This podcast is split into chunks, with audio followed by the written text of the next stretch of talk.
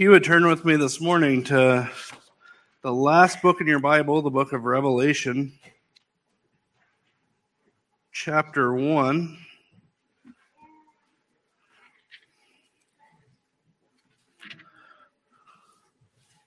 This morning I'd like to read verses 1 through 3 and begin our begin our journey through the book of Revelation. Again, that's Revelation 1 1 through 3. The Word of God says, The revelation of Jesus Christ, which God gave him to show his, to his servants the things that must soon take place. He made it known by sending his angel to his servant, John, who bore witness to the Word of God and to the testimony of Jesus Christ even to all he saw. Blessed is the one who reads aloud the words of this prophecy, and blessed are those who hear and who keep what is written in it, for the time is near. Let's pray. Heavenly Father, thank you for this day that you've given us. Thank you for this opportunity to gather together as brothers and sisters in your family. Father, thank you this morning that you have brought many back from travel. And thank you this morning that you've brought many whom aren't far away. And thank you this morning that you've brought, brought friend, brothers, and sisters to be with us. Father, this morning, would you give us wisdom? Would you give us understanding? Would you help us to put aside preconceived notions and ideas and to simply look at your word and to read it. And would your Holy Spirit give us the understanding we need? Father, we thank you for your word this morning. We thank you that you have given us, you have revealed to us things that are to come and things that have came. And Father, as we think even all the way back, that you give us your word also as a history that we might learn from the past. So, Father, thank you for your word. Would you draw us near this morning? Would you help us to understand, Father, that we might glorify you in living out your truth for your glory? We ask in Christ's name. Amen. Amen. Well, this morning, I'm I would probably understand that there are some of you have, that have been looking forward to the beginning of the book of Revelation. In fact, um, uh, Brother Voddie Baucham, as he began his journey through it. He he started with a statistic. I don't remember where he got the statistic from, but it was uh, about a poll that was taken, and um, it was a poll on uh, church members on what what book of the Bible would you most like your church to teach on, and the book of Revelation was the top of the list. It was number one. Uh, there was a second poll that also went out and that poll was towards the pastors. And the question on this poll was what book of the Bible would you least like to teach on? and it coincided. It was the book of Revelation. Now, there are lots of reasons for that. Um, I believe I agree with Voddie in this aspect as as I've began to wrestle with this um, a few months back, and um, even was shared with my elders that I I, I felt I I really thought it would be good for us to um, go from First John to the Book of Revelation. I said, but I, to be completely honest with you guys, I am completely intimidated, and I'm starting to wonder if this is really where I can go at this moment. But that comes from some of all of our preconceived ideas. That the book of Revelation is an, a, a apocalyptic or a revealing book. And within this, we, we have to take it differently than, or we have to read it differently than other books of the Bible. There's much symbolism. There is uh, things that, um, there is many things that lots of people don't agree on. And as I, um, a couple of years ago, I sat on um, the bus of Scott Brown while it was raining for the father son retreat in North Carolina. And um, it was raining, and so we had uh, not much else to do but to, to talk. And here is a pastor who has been a pastor for most of his life and, and actually shepherds other pastors. And, and we, it was an opportunity to ask him anything. And so what is, what is it that we ask him? Um, what do you make of Revelation? And I was deeply blessed that day because the very things that I have wrestled with through it, and the, the very reason why I'm so reluctant, is what he vocalized to us. He said, you know, there's there's lots of approaches and there's lots of ways of looking at it. And and at the end of the day, no matter which approach you take, and we will talk about these approaches here shortly, no matter which approach you take, it seems that the puzzle pieces never quite fit together well. And so we're left with, if you wanted to sum up my um, future things theology, there is one thing that I'm sure of, and that is Jesus Christ is coming back. And everything else, you might be right, and I might be right. um, so, this morning, and I'll explain that further as we go forward. The first thing that I would like us uh, um, to understand about the book of Revelation as the last book of the Bible is that, um, as Brother Jake reminds us so well, is that there is no S on the end of Revelation. It is one revelation. There aren't multiple. There aren't uh, future revelation. Remember, this book is the book that says this is the end. No one will, no one this at this point forward will add to the word of God, and no one, no one can do it. They will try. No one can do it, and no one should can subtract from it. So it's revelation. It is the final revelation. There's nothing beyond it. So we are, we are. Uh, the reason I joke about that is because I grew up. I always called it Revelations, and I don't know why. And and Jake broke me of that several years ago. He said, "You know, there's no S on the end of that book. It's just Revelation."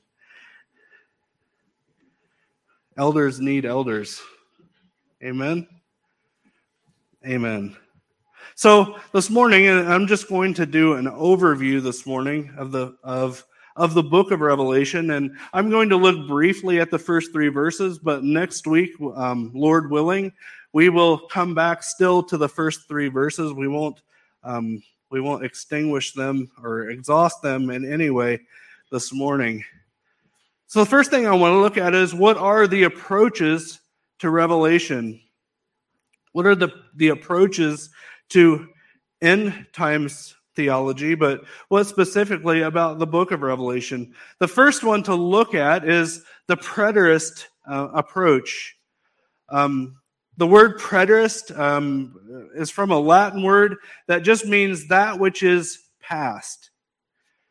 And um, I didn't start with the most common view, um, but the most common view of the book of Revelation is the futurist view. And what that means is the book of Revelation, apart from maybe the first uh, three chapters, everything beyond that is for the future, or things that are going, are going to happen in the future. And because that is in the last century, because that has been the norm, uh, understand it was not the norm before the last hundred years. What, what most people in mainstream Christianity would say, uh, their basic understanding of end times is actually very new. It's a very new teaching in light of history. And so when you come from that perspective and you start to this is this is kind of this is what will will make your ship start to to I, I tell my my family to jerk the front of your ship around, to start to pull you and to, to sway you. With that understanding, when you look at the preterist view or the idea that essentially everything except for the last um, two chapters of Revelation has already happened. It's already happened in the past. And there are, um, I, I, as you research this view, you will start to see that things really make sense in this view to a point. All right, what do I mean by that? Well, when we think of the Antichrist as not being uh, some future um, almost mythical, or I don't know if mythical is the right word, some future supernatural, in a sense, being, and you start to look at it in the eyes of the early church or in the eyes of John the writer, and we start to see rulers like Nero who would uh, fit this well it actually begins to make lots of sense. As we see the things that and remember as we just read the things that that are going to happen soon is what john tells us. And we find just a few years later after this that certain events happen that fit very well in the book of revelation. And the preterist looks at these and, and you and i look at these and and i will i will promise you that if you um uh, R.C. Sproul has a book uh, entitled "The Last Days According to Jesus," and if and it, he takes a very preterist view towards things. And if you read this book, you will be like, I don't know what I believe anymore about the end times. This makes too much sense. This actually works. What's happening to me? That's what I said to myself. But the preterist teaches that most of Revelation has already happened. Now there are um, there are some uh, problems or some uh, things with that that we have to struggle with as as we do with every approach. One of the problems, if you take a strictly preterist view, is that if if this has already all happened, how does it apply to us today? How does how does this book encourage me, or how does what what does this mean for me today? Is it just historical, or is it um, to encourage God's church today? The next view that I want to look at is the historicist view. It's it's the the 16th century reformers. This was the main view that they took, and they would see it as a symbolic representation of the the para, panorama of church history, that it covered much of church history in, in a symbolic form. Um, they would view, uh, as you we will see in the first uh, three chapters in the letters to the churches, they would say there wasn't seven churches, but there were seven ages of church history, and and each of these churches represented that age in history. Now, this is an interesting approach to it but this approach, its shortcoming, leaves us with the question where are we now?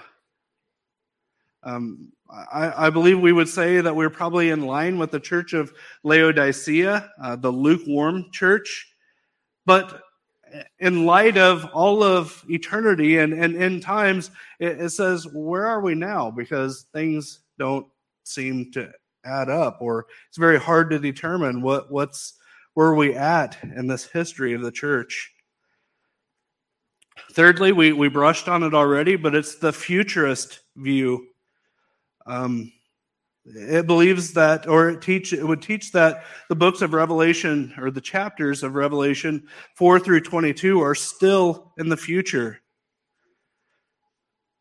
This uh, brings us uh, some of the problems with this brings us with the or in light of what we just talked about if if it's already happened how does that apply to us now but if the futurist view is correct that much of revelation only applies to a future generation that li- that will live this out. It doesn't actually apply to much of the church. It's only that generation. With this idea, and uh, Joel Beeke said it well, he said, Many Christians use the book of Revelation as a, a kind of horoscope to predict the future. They might as well read the stars. The Bible is not a horoscope, it is a revelation of Jesus Christ. With this future, futurist view, um, tends to come all kinds of, if all of this is in the future and we come into the symbolic things of the book of Revelation, we begin to put things there or force things into it that aren't actually there. We have specialists on the Christian television who will interpret and place things. And um, I believe uh, even a while uh, when I was younger, there was someone who even said that Saddam Hussein was in the book of Revelation. And you have seen it. When we come to the book of Revelation and we read about locusts, we don't force the idea that this is Apache helicopters. Uh, I, I, believe it was Joel Beeke in his commentary as he evaluates these approaches. He, he says, um, and I believe he is right, that when we start to do such things, we start to practice what the Bible is, what God is completely against. We practice fortune telling. We practice divination. We try to turn revelation into our, our, our our key and we um, to take it to extremes i guarantee you you can go to the internet and you will have people adding up letters and dividing and doing this and that and coming up with the number 666 or or even worse they will uh, take verses and add these letters and that ones and uh, i can't remember what the I can't remember what the title of the, there's a book about this even but they will add all this up and they will come up with, I have the date of the rapture, because the futurist view believes in a rapture of the church. And they'll say, well, it was super easy. You just turn to this page and you add up the letters in the in the Greek and you you assign this number to all the letters, and you do this and that, and you add it up, and, and all of a sudden you come up with this date.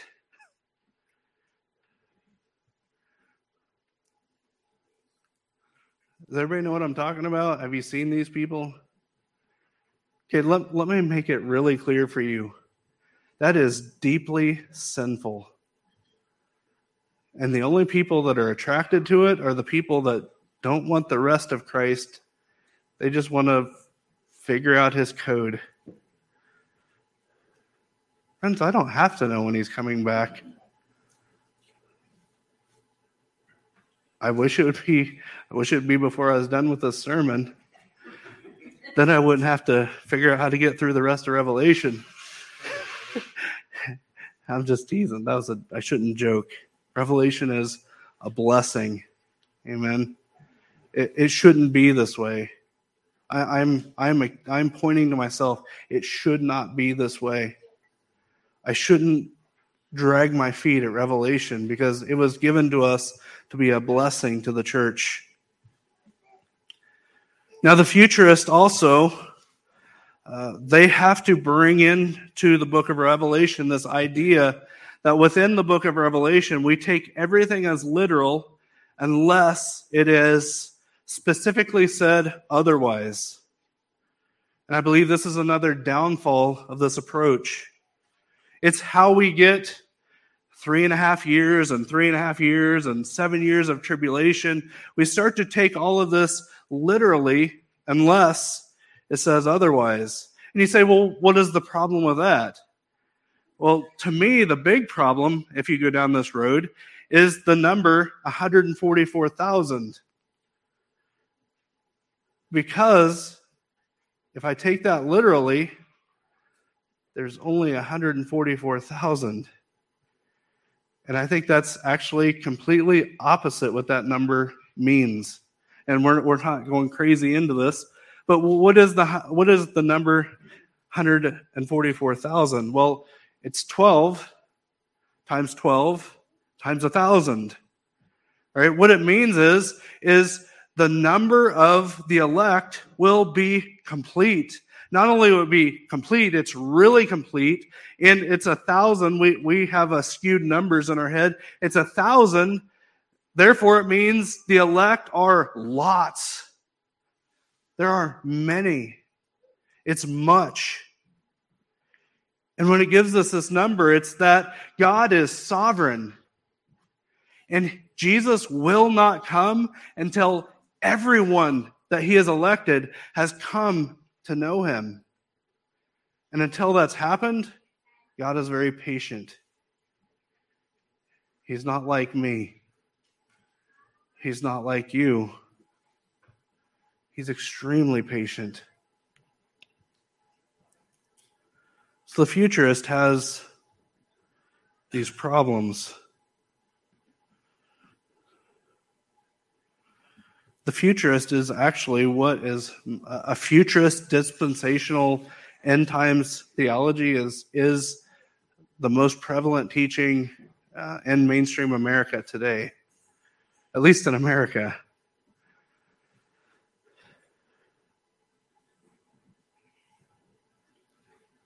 it's the it's it's the view that I learned in Bible college. I can tell you much of the view, and that's it's it's because we know this view so well that it, it's what causes the struggle when we go to the Word of God. Uh, I, I've shared this many times, but when I was young in the ministry, I there was a there was something that God used to really wake me up and that thing was the teaching on dating. And you all are so happy to always hear about this. but it's so important to me because God used it to wake me up. What what I was told to tell students was as long as the person's a Christian, then then that's the only requirement for dating. And I read books and I, I taught from books, and they all said these things. And I came across a guy um, who was teaching something very different. And I wouldn't recommend this guy today. I, I would I'd go to lunch with him. And I think he's a nice guy, and I, I owe much of, or God has used him greatly in my life in the past. But he started with, this is what we teach, but let's take four weeks, or I think it was four weeks, let's take a month, and let's actually just see what the Bible says about it. And as I started to take this journey of what does the Bible say, and obviously it's it's not uh, there isn't a chapter on the dating chapter. We're, we're doing some digging and we're going through and we're seeing what does Paul say about about marriage and how how do you find a wife and and all these things. And at the end of it, it was more than dating. That the idea that had changed me. It was that this this was horrifying in my mind if I have been taught this, and the Word of God presents something entirely different, what else have I been taught? It accelerated my Bible reading. It changed the way I looked at things. If I wanted to understand something, I didn't go to a book first anymore. I started to say, well, look, I want to see what the Bible says. What does the Bible say that missions are? Is it going somewhere and, and building a hospital and then going home? Or is it sharing the word of God? Is it going somewhere and digging a well and then going home? Now, I'm not saying we shouldn't do these things. It's, it's a blessing to help the less fortunate. But if that's all our trip includes, it's not a missions trip. It's a goodwill trip. Anyway, I'm taking rabbit trails. And so this morning, as we come to the book of Revelation, what makes it hard is I know what I've been taught, but when I read it, I don't see it. I see some aspects, but I don't see it in the futurist view. So, going forward, and we've still got a couple of more views to look at. As and my and I was going to tell you at the end of the views, my um, my proposition or my my offering to you is as at a church let's just read the text let's see what it says you know the other the other thing that we come to in the futurist view is this this and i'm not saying always i'm just seeing i'm saying the normal we see this this sloppy studying of it. The apostle or um, I believe it is the Apostle John, but John, who wrote the book of Revelation, he would have assumed that when we come to a symbol in Revelation, that we don't go to the newspaper and we start to say, well, well, what could this symbol be? John would have assumed that we would go to the Old Testament and we would see, say, what does this symbol mean? What, what is this? He would have assumed that that's what would take place. And so, as we go through the book of Revelation, we will have to take many trips to the Old Testament to understand it well. We must we must understand when when it when it's talking about this symbol, what what, what does it mean back here? Because back here, oftentimes, is where it's explained. What is this?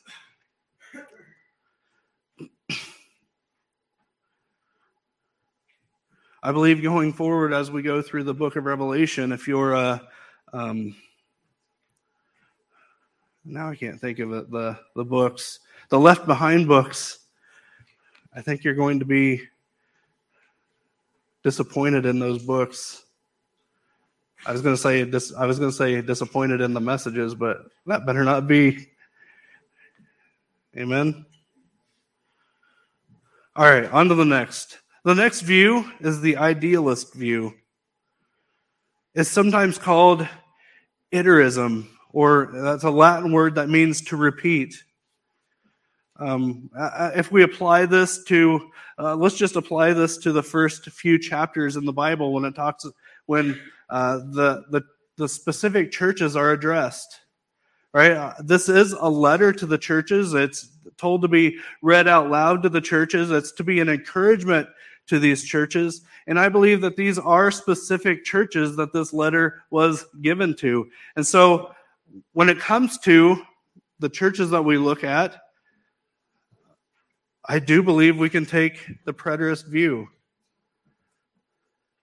But I also believe there's some, uh, we can take the idealist view that these are stages of the church that uh, maybe whatever church we are evaluating, whether it be this church or another church down the road or a church on the other side of the world, um, we may closely, we may cl- be closer um, illustrated by the Church of Laodicea or um, uh, the Church of Ephesus or or one of these other churches, we must ask, well, where does our church fit within this? Because I, I believe that this was, did happen and these were real churches, but I also believe that it's applicable to us today.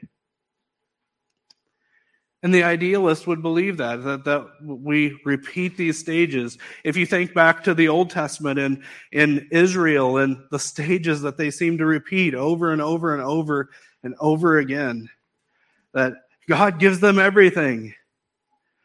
They turn against God. They suffer for it. They eventually, God turns their hearts back. They repent they draw near. They have a good relationship again. They turn away. They, they suffer for it. Um, we, we see this repetition or this um, uh, thing happening over and over. And as we get farther into Revelation, we find different um, uh, bowls and, and, and uh, wrath that's being poured out. And even within this, we can see uh, through history a, a, a repetition or that this seems to happen that, that the, the church even um, has times where it seems that it's almost completely falling away. And yet, through God's remnant, through the blood of Christ, God brings them back.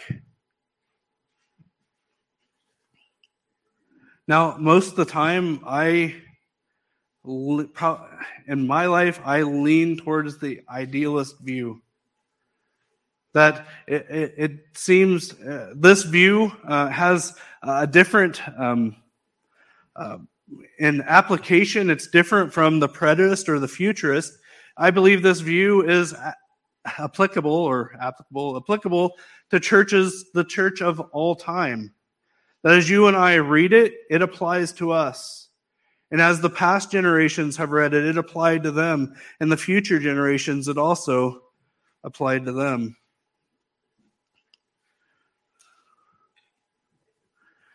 Uh, lastly, um, is the eclectic view. This view embraces the apparent strengths and rejects the apparent weaknesses of the other four approaches.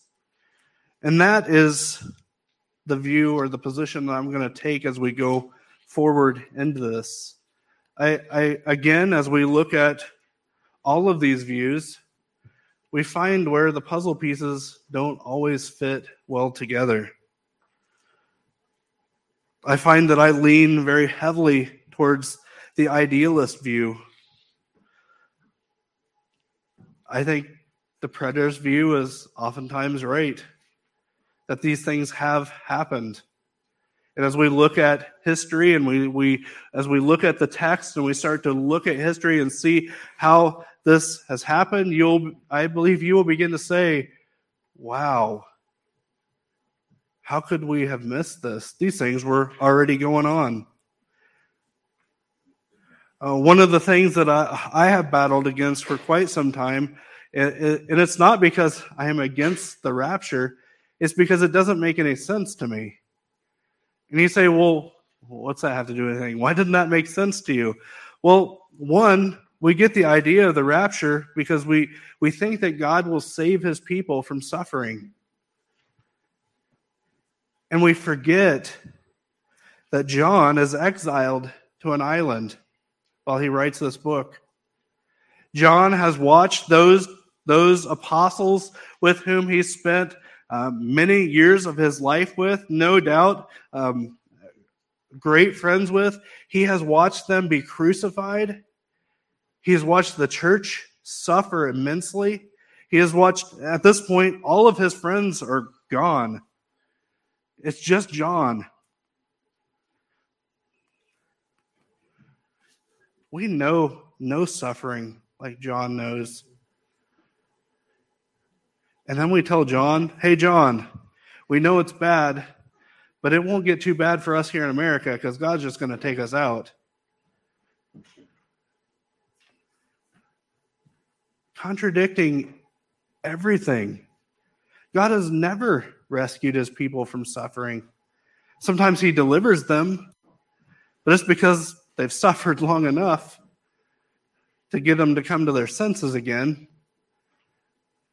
Uh, I think it was Paul Washer who said, Suffering doesn't hurt the church, only prosperity. Prosperity is what is disastrous to the church. A rapture makes no sense.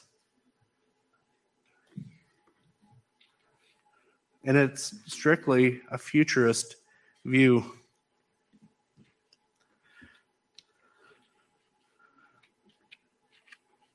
So, again, as we go forward, I, I also don't believe we can throw out all of the futurist view because I think Revelation applies to our future. I mean, I think it applies to our past. So, as we go forward, I will be doing my best to take the eclectic view, to look from all of the approaches and to uh, put before you the strengths and to to leave out the weaknesses of those approaches. Um, uh, Cornell, uh, I can't ever pronounce his name. Cornell Venema is a, a theological professor, um, And he explains this way of approach well. He says, Preterism rightly insists that the visions of Revelation reflect events and circumstances contemporaneous with its writing or the period immediately thereafter. But preterism fails to adequately account for the way Revelation also reveals events and circumstances that characterize the struggles of the church throughout the entire inner advental age. Futurism partially solves the problem of preterism by emphasizing the, the way that visions of Revelation portrays events that will take place shortly before the end of history. But in doing so, futurism exaggerates the future orientation of the book. As for historicism, although the events portrayed in the vision of Revelation have occurred in the past or may reoccur at various points in history, these events are not limited to a particular time in the past, present, or even future.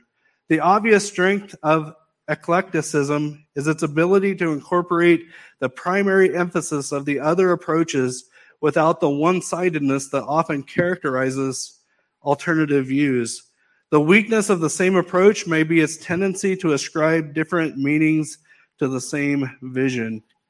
And understand as we go forward with this approach, it's always subject to the scriptures. Scripture is always our primary. We define scripture with scripture. Amen. So if that means going to the Old Testament and understanding something, that is the first thing that we should do. So what is why do we want to be here? Why why is this book so important that we should spend I'm sure several months, if not, we're, I'm sure we're going to spend a good amount of time here, probably more than a year. Why is this so important? Well, Revelation is about, what, what did it say in the first verse? It's about Jesus Christ. It's about our Lord and our Savior. And not only is it about Jesus Christ, it displays before the church that he is the victor. He is victorious. His plan will succeed. His will will come to pass. He will make things right. Is a comfort to his people who are suffering. And I, I, believe that's one of the, the big reasons why we must take a balanced approach to it. Because the book of Revelation is to comfort you today. Now, we are still, I think we're probably coming to the end of our prosperity in America, but so far, much, many of us don't know suffering. But we would be foolish to think that this won't come to an end. The suffer, real suffering will come to Christians in America. Why? Because that's what's been normal throughout all of history. Suffering will come. We will once again uh, in our lives, we will suffer to an extent that that TV shows and and and games and and and all the and devices and all these things aren't going to suffice anymore. Our suffering is going to be an extent to an extent to where we will need something who can really comfort us. And there is nothing and no one and no device and no game and nothing like that that can comfort us apart from Jesus Christ. And he is victor. The same comfort will comfort those who know him in the 80s when 50% of murderers got away completely free. And they will say, My mother or my father or my best friend was murdered, and, and they just got away with it. They were never found out. And yet, you and I, as we read the book of Revelation, we will know that our Lord and Savior will set things right. No one will get away with anything. And if you're not in Christ, Revelation should be deeply fearful to you. The book of Revelation gives us many unfun pictures of torture and punishment, of a king who is coming with a sword out of his mouth. He is almighty. He is victor. The book of Revelation, I believe, is a very evangelic, uh, evangelical, evangelistic book. Uh, I think it was Brother Voddie that said uh, there's something about preaching through the book of Revelation that that even though the world doesn't normally want to come to church, this may be something they come to church for. It's it's interesting to them. And so I would encourage you, share with your friends. I don't believe our primary method of evangelism is bringing someone to church. The primary method is sharing Jesus Christ with them. Amen. But bring them to church. Much of Revelation we're going to come, come back on. He is our victorious King. And we're going to see these pictures of what he will do to his enemies. And friends, if you're not really in Christ, as you read through this, I would plead with you look what's going to happen. Repent and trust in Jesus Christ. Your future is not does not look good. In fact, it looks more terrifying than, than an all-day trip to the dentist. That's a terrible joke to try to lighten the mood. it's terrible. The enemy convincing you of all the things that he distracts you with that are so much fun, you will wish. Uh, I can't remember who said it, but in, um, I think it was Martyn Lloyd-Jones said, "If you aren't born again, there will be a day that comes that you will wish that you were never born at all." Revelation will show us this. Will show us the day that's to come. Now, one of the things I love about the book of Revelation is it gives us a picture of our Savior that's contrary to what we normally see. And this is an amazing picture. I keep going back to Voddie because he, he has a way of sticking in my head. But he says in Revelation, we come to an, a, a vision of Christ that's way different than the world. He said, in the world, you see this, this, he, he called it a, a European, European, European, um, shampoo model with a, with a little gentle lamb over his shoulder. That's not the Christ we find in Revelation. And he says over and over, he says, I don't want that sissified Christ. He's like, I want the one that's in the Bible, where we see here in Revelation 19, 11 through 16, it says, There I saw heaven open, and behold, a white horse. The one who is sitting on it called faithful and true, and righteousness. And in righteousness he judges and makes war. His eyes are like the flame of fire, and his head are like are many diadems. And he was and he has a name written that no one knows but himself. He is clothed with a robe dripped in blood in the name of which he is called the Word of God. Remember back to John chapter 1. He is called the Word of God, and the armies of heaven, arrayed in fine linen, white and pure, were following him on white horses. From his mouth comes a sharp sword with which to strike down the nations, and he will rule them with a rod of iron. He will tread the winepresses of the fury of the wrath of God, of God the Almighty. On his robe and on his thigh, he has a name written King of Kings and Lord of Lords. What a beautiful vision of our Savior. Amen. So, we got through the introduction, Dave, so I got a couple of verses to look at briefly. Revelation 1 3, and super briefly, if you're starting to lose focus. Revelation 1 3 again. Blessed is the one who reads aloud the words of this prophecy, and blessed are those who hear and who keep what is written in it, for the time is near. The first thing that I want to point out is uh, while this, I believe, is written to a church to read aloud the book of Revelation to the entire church, I would suggest that you do this yourself.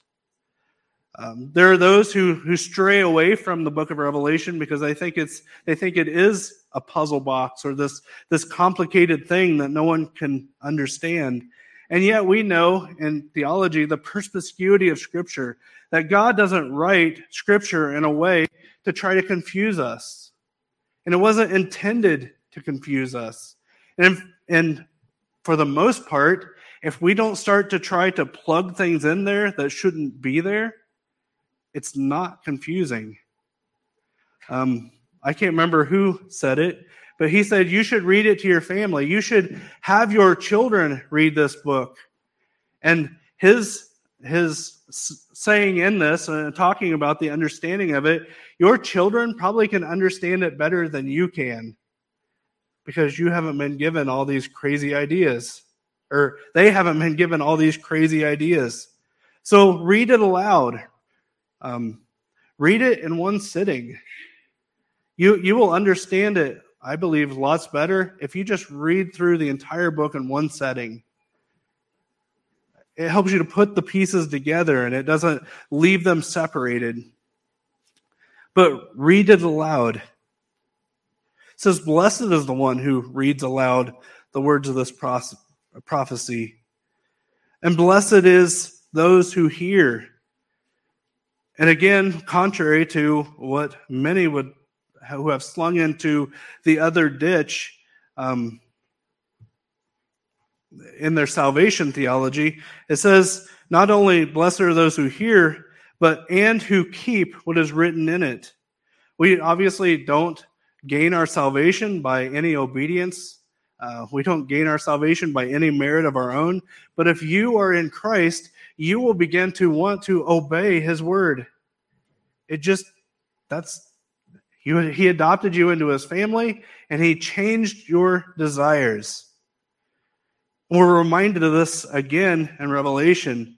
It's not only those who hear, but it's those who keep what is written in the word. We're reminded by John again the time is near.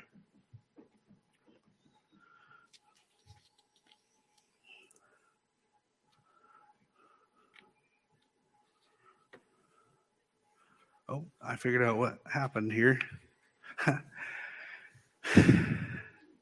so, uh, this morning, as we begin our trip, our journey through the book of Revelation, what's the main point? The main point is, as every book of the Bible, it's about Christ. It's about God. It's about His glory is to comfort his people that God is sovereign. So we, we, we, struggle with that word so much in salvation. But if God isn't sovereign, he can't tell you the future. Yet God tells us. He's a sovereign God. He has things in control. And while he was here the first time and laid down his life in meekness and humility to save those who would come to know him. When he comes back, he will come as a warrior and he will set things right. The book of Revelation was to encourage the church to stay faithful. Amidst your suffering, stay faithful keep on track because Christ is the victor. He wins. You're on the winning team. He'll set things right. You don't need to avenge yourselves. Your king will do it. Just stay faithful in your suffering. Amen.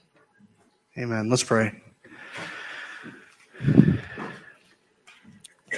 Heavenly Father, thank you again this morning for your word. Father, thank you so much for the completeness of your word, that you have given us everything that we need to glorify you in this life. You've given us everything we need to be comforted in our suffering. You've given us everything we need to live out what you've called us to live. So, Father, would you draw us to this book at this time?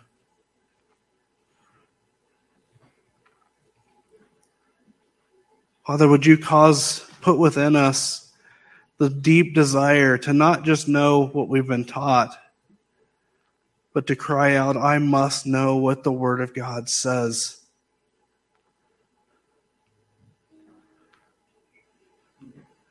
Would you help us through this? Would you help us not to turn this into a debate of premillennial or postmillennial or all these things? But Father, would you help us to see our Savior? Would you help us to draw near?